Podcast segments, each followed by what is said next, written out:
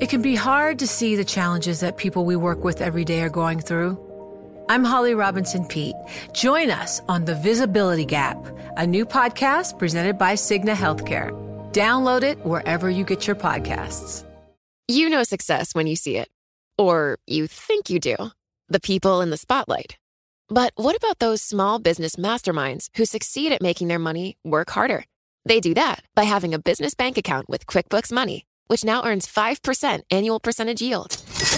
Making your money work as hard as you do? That's how you business differently. Learn more about QuickBooks Money at quickbooks.com slash 5APY. Banking services provided by Green Dot Bank, member FDIC. Only funds and envelopes earn APY. APY can change at any time. Collaborate for a greener future at the Bloomberg Green Festival, a groundbreaking celebration of the thinkers, doers, and innovators leading the way. From design and culture to technology, science, and entertainment. Hear from inspirational speakers and immerse yourself in climate solutions. July 10th through 13th in Seattle. Title sponsor Amazon. Official airline Alaska Airlines. Get 20% off using promo code Radio20 at BloombergLive.com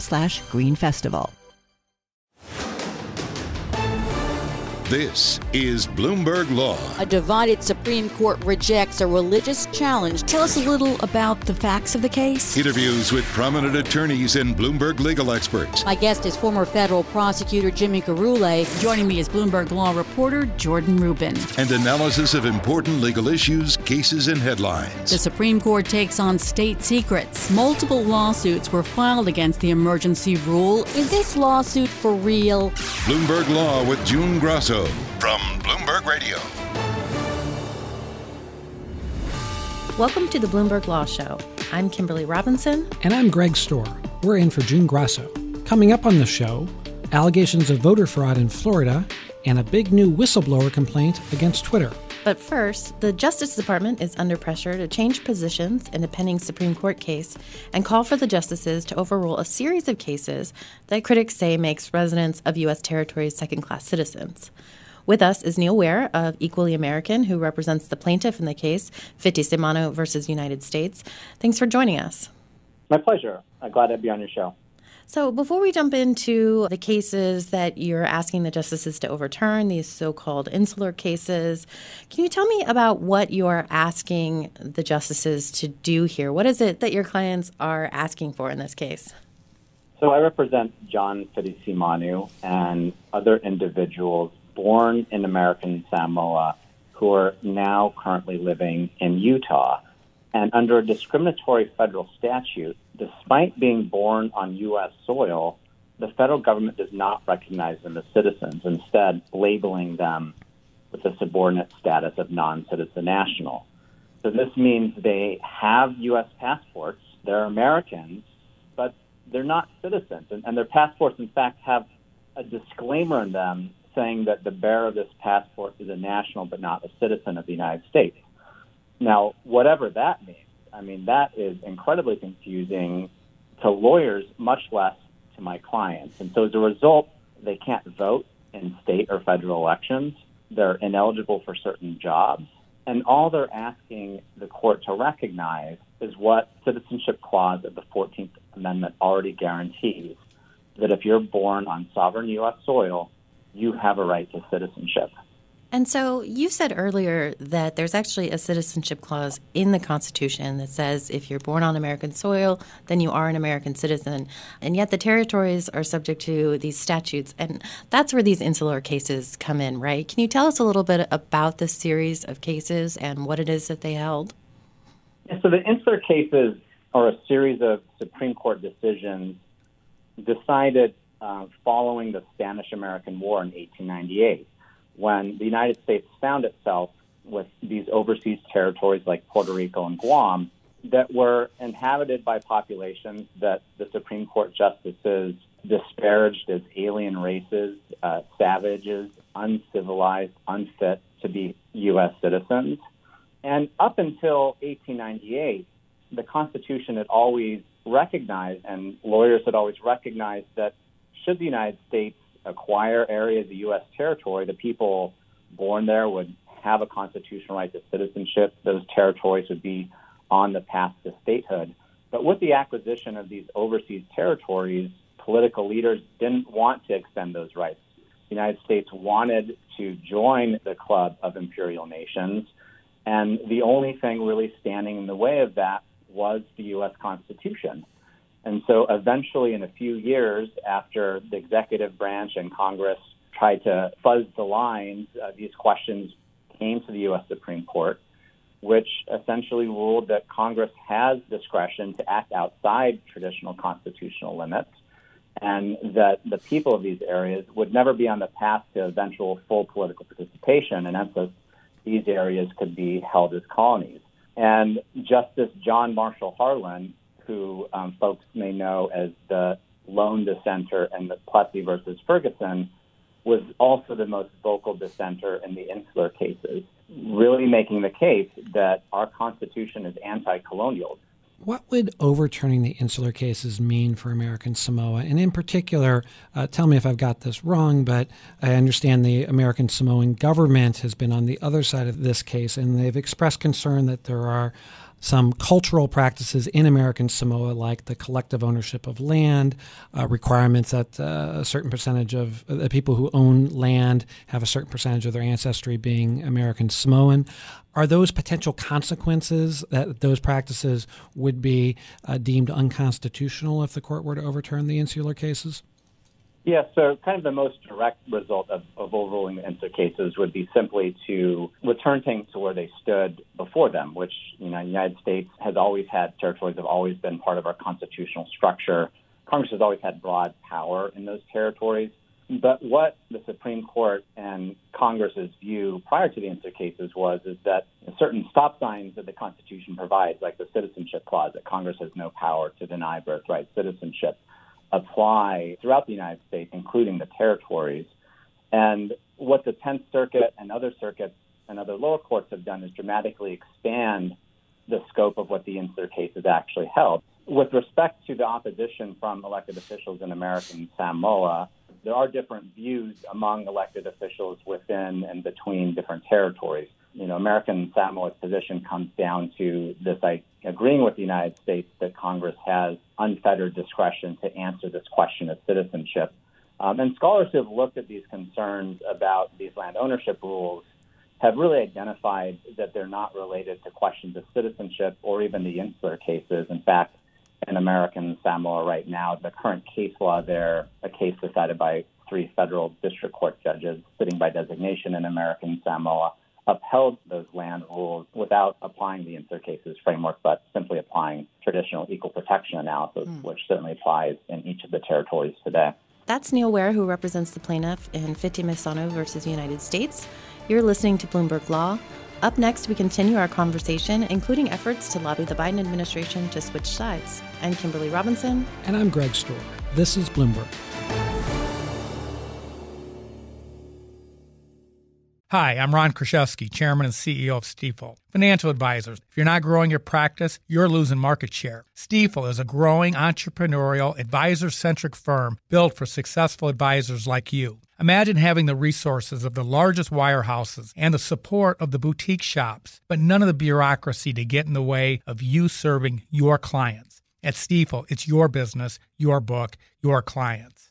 I always tell the advisors we're recruiting, I want you to come to Stifel and double or triple your business. Most of them laugh and shake their heads, but I'm serious. Don't take it from me, take it from Stifel's number one finish in JD Power's 2023 U.S. Financial Advisor Satisfaction Study. So, there's a reason why 148 financial advisors joined Stifel last year. Come join us and find out why Stifel is the firm where success meets success. Visit www.choosestifel.com com. Stifel Nicolaus and Company Incorporated, member SIPC and NYSE. You know success when you see it. Or you think you do. The people in the spotlight athletes, actors, artists. But what about the people behind the scenes? You know, the ones who make it all happen the lighting engineers, the sideline photographers, the caterers. They're small business masterminds. And if there's one thing they have in common, it's making their money work harder. That's why they have a business bank account with QuickBooks Money, where they are now earning a generous 5% annual percentage yield. Yes, 5% APY. Making your money work as hard as you do? That's how you business differently. Learn more about QuickBooks Money at quickbooks.com/slash 5APY. Banking services provided by Green Dot Bank, member FDIC. Only funds and envelopes earn APY. APY can change at any time. This is Bloomberg Law with June Grosso from Bloomberg Radio. I'm Greg Stohr. And I'm Kimberly Robinson. We're in for June Grosso. We've been talking with Neil Weare of Equally American about a case pending before the U.S. Supreme Court. Before we left, we were talking about the cases that you're asking the justices to overturn. Now, tell us a little bit about the lobbying effort to get the U.S. on your side in this case. What does that look like? What steps are being taken and by which groups? Yeah, so you know the question for the Department of Justice and the Biden administration to decide is is whether to support or oppose calls to overrule the insular cases. And so, just a few months ago, Justice Gorsuch and Justice Sotomayor both agreed that it was time for the United States Supreme Court to overrule the insular cases. And echoing their views have been a broad array of civil rights organizations like the American Civil Liberties Union, Latino Justice ProDef, the Legal Defense Fund, and others who have called upon the Biden administration to jettison these archaic, racist Supreme Court decisions at the same time, a number of bar associations have also taken a stand calling on the Biden administration to support rather than oppose calls to overrule the insular cases. The American Bar Association just a couple weeks ago passed a resolution supporting calls to turn the page on the insular cases and the colonial framework they established. Uh, the New York State Bar Association has passed a similar resolution with bar associations in the U.S. Virgin Islands and Guam being very active in, in seeking to advance equality and overruling the insular cases. And we shall soon hear what the Biden administration's position is in these cases. They're set to file, their deadline is August 29th. So we'll soon know what they've decided. Then we'll look beyond that to see what the Supreme Court has to say. So there was a case last term involving uh, Social Security benefits in the island of Puerto Rico, in which the Biden administration did not ask the court to overturn the insular cases. Is there something about your case that gives you reason to hope that uh, the administration may come out differently? Yeah, the case uh, last term, United States versus Vaello Madero, um, dealt with the application of the Equal Protection Clause to federal laws that deny federal benefits to residents of certain territories while extending them to others. And all throughout the case, uh, while the insular cases kind of hung in the background, they weren't central to the actual holdings of the lower courts, and the United States had not relied on them to advance their argument that uh, residents of Puerto Rico could be denied um, supplemental security income benefits in Fitisemanu versus United States, the Department of Justice's argument really begins and ends with the insular cases.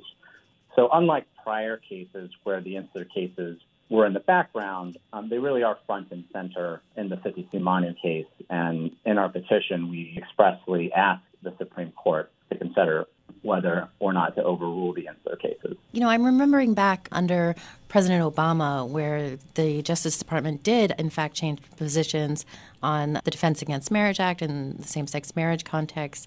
And just wondering, how unusual is it for an administration to kind of do a 180? Uh, at the beginning of Biden's term, the Justice Department did change a number of its positions from what the Trump Justice Department had been litigating.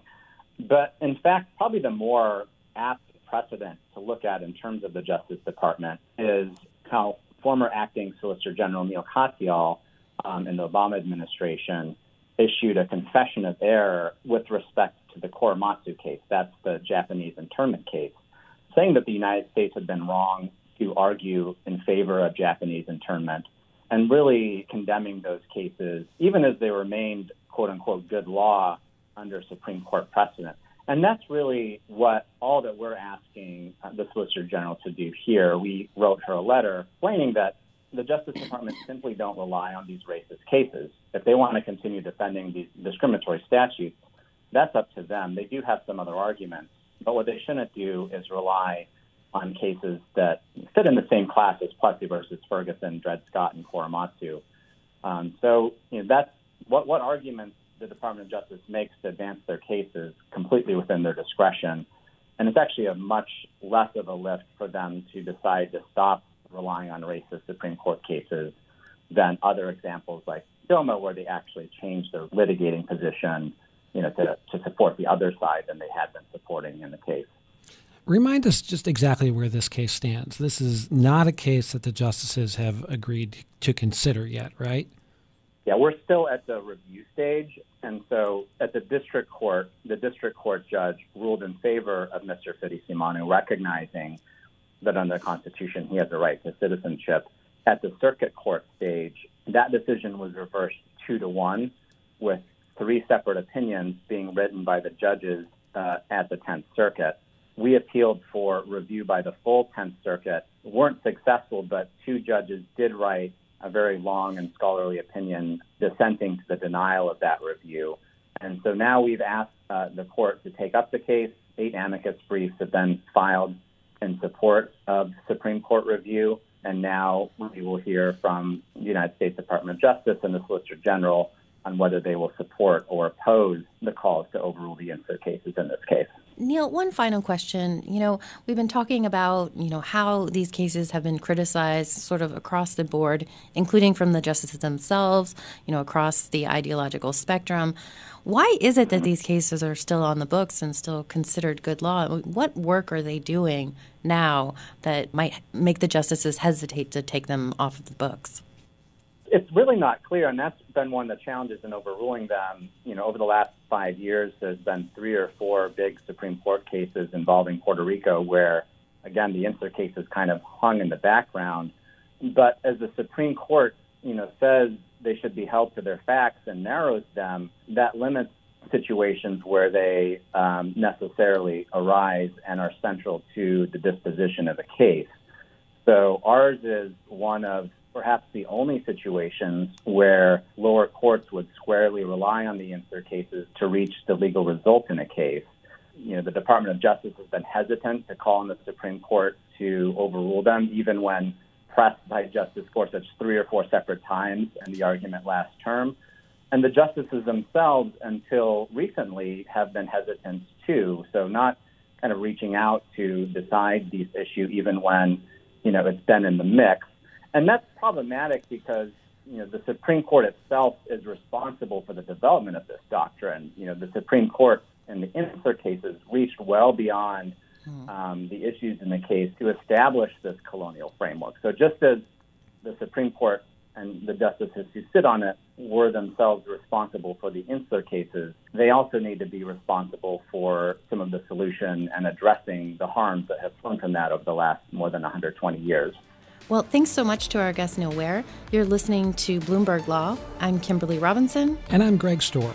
Coming up next, Florida has arrested 20 people for voter fraud, even though many of those people say they thought they were entitled to vote. This is Bloomberg.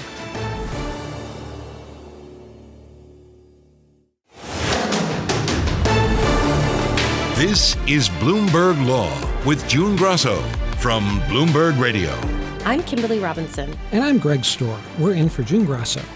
Florida Governor Ron DeSantis last week trumpeted the arrests of 20 people who allegedly committed voter fraud by casting ballots, even though they were convicted felons.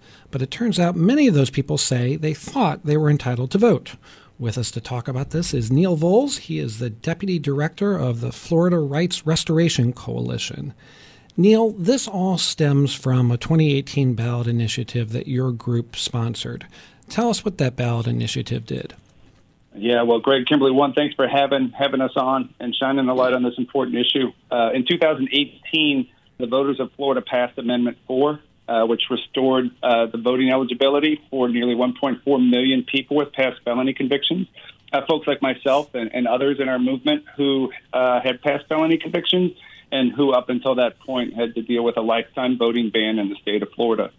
So this was a, there's a little bit of history here because this is kind of like a Dickens novel, right? The best of times, the worst of times. On one hand, we saw the largest expansion of democracy in our country in a generation, but we also saw the implementation of that uh, amendment end up requiring people to pay certain financial obligations before uh, they are in fact eligible to vote, which means that there are hundreds of thousands of people with uh, past convictions who are still not yet able to vote in the state of Florida.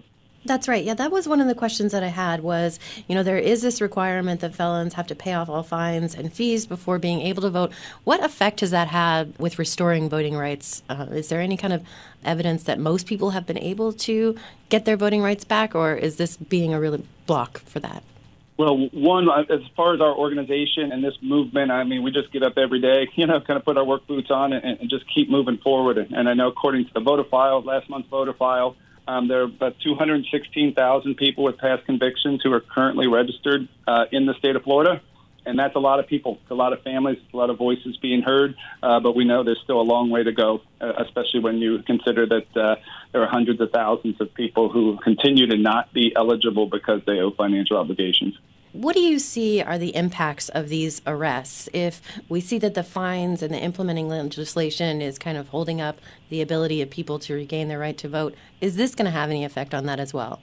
Yeah, I mean, to be honest with you, there's such a human element to this, and you know, there's not a better advocate for democracy, in my opinion, than somebody who lost the right to vote and got it back. So we know that there's a deeper conversation going on here about how we see each other and and and, and our roles in society but on a very tangible level, it also just shines a light on an issue that we've been talking about for the last four years since the passage of Amendment 4. Everywhere we go publicly in private meetings, we've been saying the same thing that the process is broken. That what we need is a statewide uh, database that would allow people to become eligible or understand whether they're eligible to vote from the government uh, on the front end um, because everybody who's being impacted by this latest move by uh, the governor and this election uh, police force actually is in a spot in which we should not be. Um, we know that when someone registers to vote, it is the responsibility of the state to determine an individual's eligibility prior to issuing a voter identification card. So we're talking about people who got identification cards, voter ID cards from the government, and therefore had gone through the front end of the process to then spend time and um, taxpayer dollars investigating and law enforcement's time and now arresting people uh, who had been given voter ID cards on the front end years ago just seems like we're not doing it right. Because at the end of the day, the best way to fight crime is to stop it from happening in the first place. Tell us a little more about what you're reading and hearing about the people who were arrested and, and why they say they thought they were entitled to vote, in addition to the fact that they uh, actually had those voter registration cards that you mentioned. Yeah, it's a great question, and, and, it just kind of exemplifies kind of the humanity of this story, right? Because across the state, we have individuals with their individual stories and family members who are reaching out to us who are concerned about their loved ones. And we know that it's important for people to be able to know that somebody's got their back. And, and that's the role of FRC and reaching out and, and talking and walking it out with people who are impacted by this. The through line uh, of these conversations really stick, just keeps coming back to the fact that the state system is not working uh, for anybody, right? That, uh, uh, you know, we need to fix the system to prevent the criminalization of voting and the wasteful spending of tax dollars to investigate and prosecute Florida citizens, right? It's just less costly and easier to prevent those situations from happening in the first place. And when you talk to somebody who gets caught up in that process, you know, we don't know exactly what every individual's case is. Somebody might have come in from another state and they they thought that their conviction had been, you know, cleared up, or somebody you know went through the clemency process and, and, and, and had their voting rights restored. We don't know everybody's individual situation, but that's part of the situation that we're dealing with, which is the government is the one who can provide assurances for folks who are voting. You know, if you can't rely on the government to verify their voting eligibility, who can they rely on? And so to come back years afterwards and to begin to prosecute people just shows how the system isn't working. Okay, thank you very much. That was Neil Volz, Deputy Director of the Florida Rights Restoration Coalition. Coming up next, Twitter faces a whistleblower complaint filed by its former security chief. I'm Greg Stohr. And I'm Kimberly Robinson. This is Bloomberg. Hi, I'm Ron Kraszewski, Chairman and CEO of Stifel. Financial advisors, if you're not growing your practice, you're losing market share. Stifel is a growing entrepreneurial, advisor centric firm built for successful advisors like you. Imagine having the resources of the largest wirehouses and the support of the boutique shops, but none of the bureaucracy to get in the way of you serving your clients. At Stifel, it's your business, your book, your clients. I always tell the advisors we're recruiting, I want you to come to Stifel and double or triple your business. Most of them laugh and shake their heads, but I'm serious. Don't take it from me. Take it from Stifel's number one finish in JD Power's 2023 U.S. Financial Advisor Satisfaction Study. So, there's a reason why 148 financial advisors joined Stifel last year. Come join us and find out why Stifel is the firm where success meets success. Visit www.choosestifel.com. Stifel Nicolaus and Company Incorporated, member SIPC and NYSE. You know success when you see it. Or you think you do. The people in the spotlight athletes, actors, artists. But what about the people behind the scenes? You know, the ones who make it all happen the lighting engineers, the sideline photographers, the caterers. They're small business masterminds. And if there's one thing they have in common, it's making their money work harder. That's why they have a business bank account with QuickBooks Money, where they are now earning a generous 5% annual percentage yield. Yes, 5% APY. Making your money work as hard as you do? That's how you business differently. Learn more about QuickBooks Money at quickbooks.com slash 5APY. Banking services provided by Green Dot Bank, member FDIC. Only funds and envelopes earn APY. APY can change at any time. This is Bloomberg Law with June Grosso from Bloomberg Radio. I'm Kimberly Robinson. And I'm Greg Stohr. We're in for June Grosso. Twitter is facing a new whistleblower complaint with its former head of security claiming severe shortcomings in the company's handling of users' personal data. News of the complaint sent Twitter shares tumbling on Tuesday. With us to talk about it is Bloomberg News reporter Leah Nylen. She covers the Federal Trade Commission. Uh, Leah, thanks for being here. Let's start off by just telling us who this whistleblower is. Yeah, so Peter Zatko was the head of cybersecurity for Twitter. He was brought in about 2020 after there was another hack of Twitter's system. And he was there until January when he was fired by the Twitter CEO, allegedly for performance issues.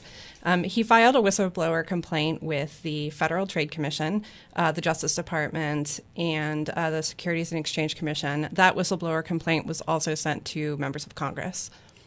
And so, you know, the allegations here are said not only to put user data at risk, but also um, perhaps national security. Can you tell us about what allegations are actually in the whistleblower complaint? There's a lot of them. So, uh, there are several allegations about bots, the number of bots that Twitter says it has on its platform versus what it internally thinks are on the system. This is an issue, of course, in um, Elon Musk's potential takeover of Twitter and the lawsuit that is now pending up in Delaware that's going to trial in October. The other big issue is that Twitter has been under uh, order with the Federal Trade Commission over its cybersecurity practices since 2011. There was a hack back in 2009 that the FTC investigated, and then they reached a settlement with Twitter then. Um, and put them under order. So they are supposed to be reporting to the FTC things on their privacy and data security for 20 years he says that Twitter has not accurately been portraying things about its privacy and data security to federal regulators, and that they have been in violation of this consent decree. This would not actually be the first time that Twitter had violated the consent decree. It has already paid $150 million to the Federal Trade Commission for taking user phone numbers that users had uploaded for security purposes and using them for targeted advertising. What has been the reaction to this complaint? What are lawmakers saying about it? What, if anything, are the agencies saying about it? The agencies are being pretty mum about it right now. Um, they usually don't disclose if they are investigating something, but almost always when a complaint of this nature would uh, be submitted to the FTC or even the DOJ, they would, would, at least look at it, particularly from someone of this level at the company. Congress, however, has been very vocal about their concerns. You know, most members of Congress actually use Twitter, so there is, um, you know, a little bit of concern about their own accounts. There is also a lot of concern given that, um, you know, the Justice Department just uh, convicted a former Twitter employee of using his access at the company to spy on behalf of the Saudi Arabian government on dissidents.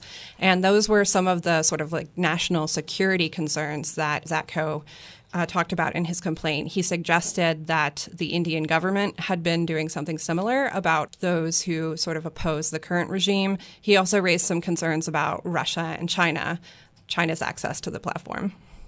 Earlier, you mentioned the $44 billion deal between Twitter and Elon Musk. This has been going back and forth for quite a while now. Can you tell us how the allegations in there could affect uh, this legal fight? Yes. So, one of the big issues in Musk's legal fight has to do with the number of bots on Twitter's platform. These are computer created accounts. And obviously, advertisers don't really want to be paying for their ads to be shown to computers. They want to be pay for their ads to be shown to people.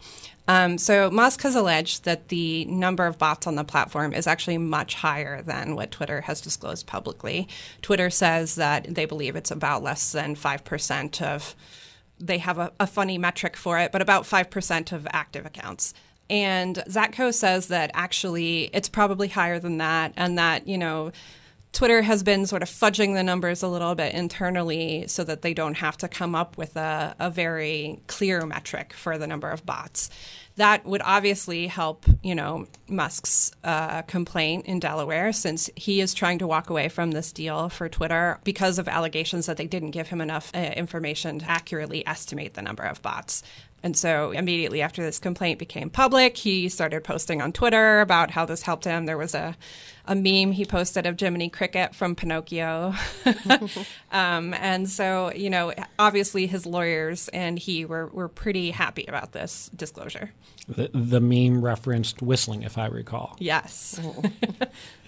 So step back for a second. Obviously, these are allegations, and so we don't know, you know, the extent to which they are true. But how big of a, of a problem is this for Twitter? It certainly seems as though it's a multifaceted uh, issue for them that they're going to have to deal with on, on several fronts.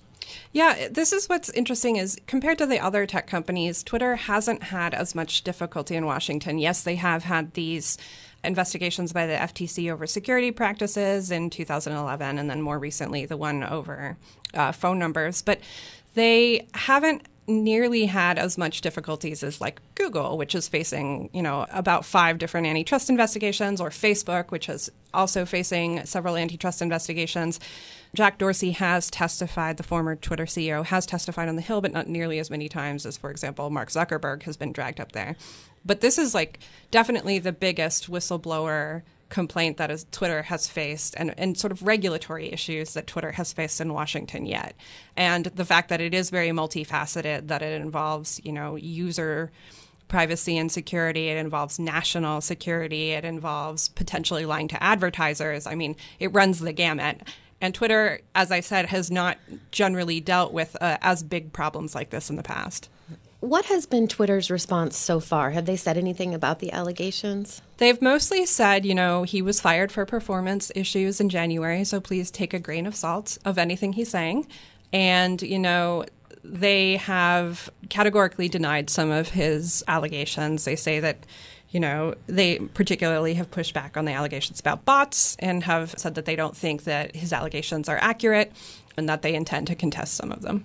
What happens next with this, or do we know what happens next? Well, obviously, you know, the trial involving Elon Musk is coming up in October. Uh, some of this will definitely get aired there. The FTC, as I said, is not probably not going to confirm that it's looking into this. It sometimes does confirm in, in what they consider major cases. So, for example, it confirmed in the Cambridge Analytica case that it was looking at Facebook just because that was of such intense public interest. But um, they would be looking at this complaint and possibly uh, bringing Twitter in to explain why they think that this does not violate the consent decree that they've, you know, been on for over a decade. And then probably, you know, a lot of members of Congress have already said that they want to hear from this whistleblower personally. So we may sort of see a bunch of congressional hearings in the same way that we did with uh, Facebook whistleblower Frances Haugen last fall. Can you tell us a little bit more about these national security concerns? You know, there's an allegation in the whistleblower report that talks about the access that employees have to certain high profile accounts. How does that factor into the concerns that are being raised here? Yeah, there's a couple different uh, national security concerns. You know, he says that a lot of Twitter employees have access that would allow them to, uh, sort of take over prominent accounts and or look into the DMs that people send.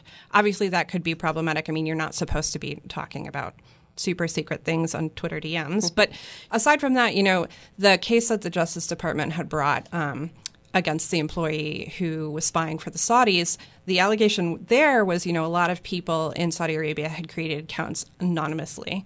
But insiders could see, for example, the email or phone number that was associated with the account. And if they gave that to the government, it would be a way for the government to sort of track down people who are critics and potentially do, you know, harm to them in real life the the overall kind of uh, atmosphere that this complaint suggests about Twitter tell me if I'm wrong, seems to be that this is all stuff that Twitter just doesn't care about that much, that it doesn't ma- make a priority to deal with these national security issues and just general user experience I- issues. Is, isn't that right? Yeah. The complaint alleges that a lot of Twitter executives just cared much more about the company's stock price, this, the company continuing to get new users, than they did about the security.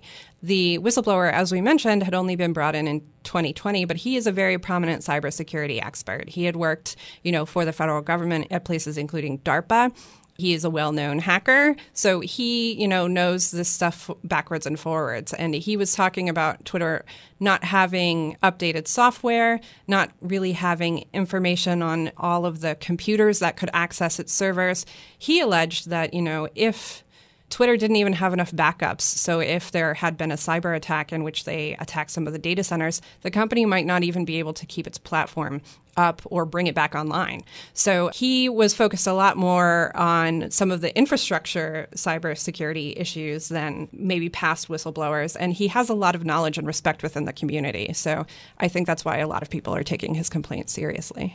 And so these are just allegations at this point. But if they do turn out to be accurate, what is it that can be done about it? Is it only something that Twitter can take care of it, or is there something that Congress can do, further action by federal officials that they can take to kind of clear up these shortcomings. Yeah, well, if Twitter is found to have violated the Federal Trade Commission's uh, consent decree, the FTC could impose fines on them. As I mentioned, they had already paid a $150 million fine. The FTC also does have the ability to impose liability on individuals. So if they had found that Twitter was flagrantly not paying attention to these issues, they could try and impose penalties on individuals. And then, if they did find that there were other sort of employees who had been spying for governments, as in the case of the Saudi Arabian uh, case, they could potentially bring criminal charges. Okay, well, thank you very much, Bloomberg News Federal Trade Commission reporter Leah Nylen. That does it for this episode of Bloomberg Law. I'm Greg Stohr. And I'm Kimberly Robinson. This is Bloomberg.